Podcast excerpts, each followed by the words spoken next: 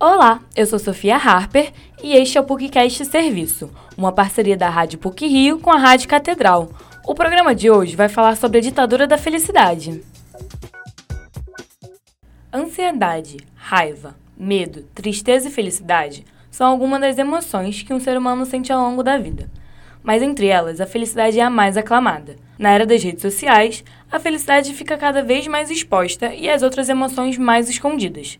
É esperado que os perfis e postagens sempre retratem experiências boas e prazerosas, assim passando a falsa impressão de que o autor tem a vida perfeita. Problemas fazem parte do dia a dia de todos os cidadãos. A distorção que acontece nas redes sai dos perfis e começa a afetar a saúde mental dos usuários. A partir do que é visto online, surgem as comparações com a vida real, e na maior parte das vezes, a vida de quem se questiona não condiz com o que é postado por outros usuários.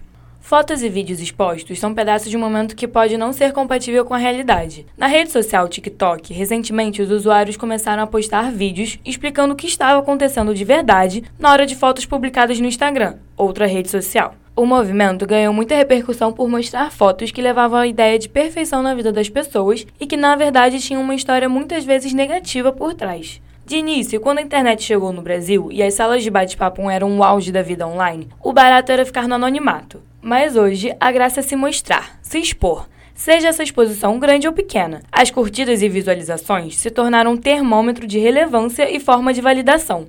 E essa exposição da imagem ajudou a criar a ditadura da felicidade nas redes sociais, como explica o professor de psicologia da PUC Rio, Rafael Zaremba parece muito claro que o que dá mais retorno em termos de visualizações, curtidas, então é você contar as suas vitórias, é, não tanto você contar as suas derrotas. Então criou-se uma cultura de você compartilhar só bons momentos, só coisas bacanas que acontecem na sua vida. Então, se você faz uma viagem para um lugar diferente, então você posta isso. É, se você vai no final de semana para um lugar mais próximo, não necessariamente você posta. E com isso cria-se uma imagem as pessoas têm uma imagem de uma felicidade constante. E aí eu acho que isso, de alguma maneira, se retroalimenta, porque se você vê todo mundo o tempo inteiro feliz, você quer projetar isso também. E você começa a postar felicidade, quando na verdade não é o que está acontecendo na sua vida. A cultura da felicidade no mundo virtual ultrapassa a barreira do fictício, uma vez que a derrota e a falta da felicidade deixam de fazer parte da ideia de normalidade, o que é perigoso para a saúde mental das pessoas, pois esses sentimentos e situações também fazem parte da vida, como comenta o professor Rafael Zaremba. Essa ideia de felicidade 100% do tempo, isso é uma utopia. Ninguém é feliz 100% do tempo. A vida tem muitos desafios, muitos obstáculos, a gente vai se frustrar muitas vezes. A gente não vai ter todos os nossos desejos e aspirações realizados, a gente não vai ser bem-sucedido em tudo que a gente faz. A gente vai ter momentos onde a gente não vai necessariamente estar tão feliz assim e OK. Isso faz parte. O aplicativo Be Real, em português, Seja Real, foi criado em 2020 e tem como objetivo publicações que retratem a realidade verdadeira. O aplicativo manda uma notificação por dia e a foto deve ser tirada no momento do aviso e sem nenhum tipo de edição. Dois pontos que levantam muita discussão é que o tempo para fazer o registro é de dois minutos após aceitar a notificação. Só que dentro desse tempo, o registro pode ser refeito diversas vezes. Porém, quando isso acontece, o usuário que recebe a foto em sua página é avisado. Além de que o atraso na postagem é permitido, mas também fica registrado. A usuária do aplicativo e estudante de administração da PUC Rio, Rafaela Menezes, defende que, por mais que a foto seja postada atrasada ou refeita, não deixa de mostrar a realidade do momento.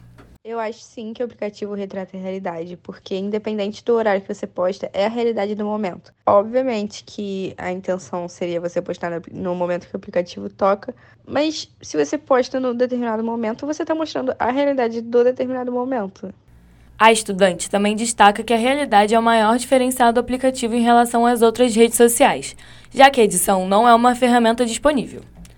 Eu acho que o Be Real, mesmo se você não postar na hora certa, se você esperar para postar em uma festa ou algum momento mais animado assim, você não vai editar fotos. É aquele momento e é o momento como ele é na sua plenitude. Então, eu acho que essa é a diferença mais marcante. Nas outras redes sociais você vai editar a foto, vai não, mas você pode, né, editar a foto. E no Be Real é realmente real.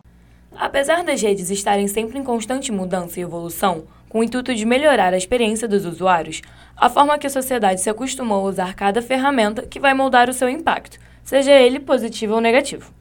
Esse programa teve produção e edição sonora de Sofia Harper e Maria Mariana Braga, com edição e supervisão do professor Célio Campos.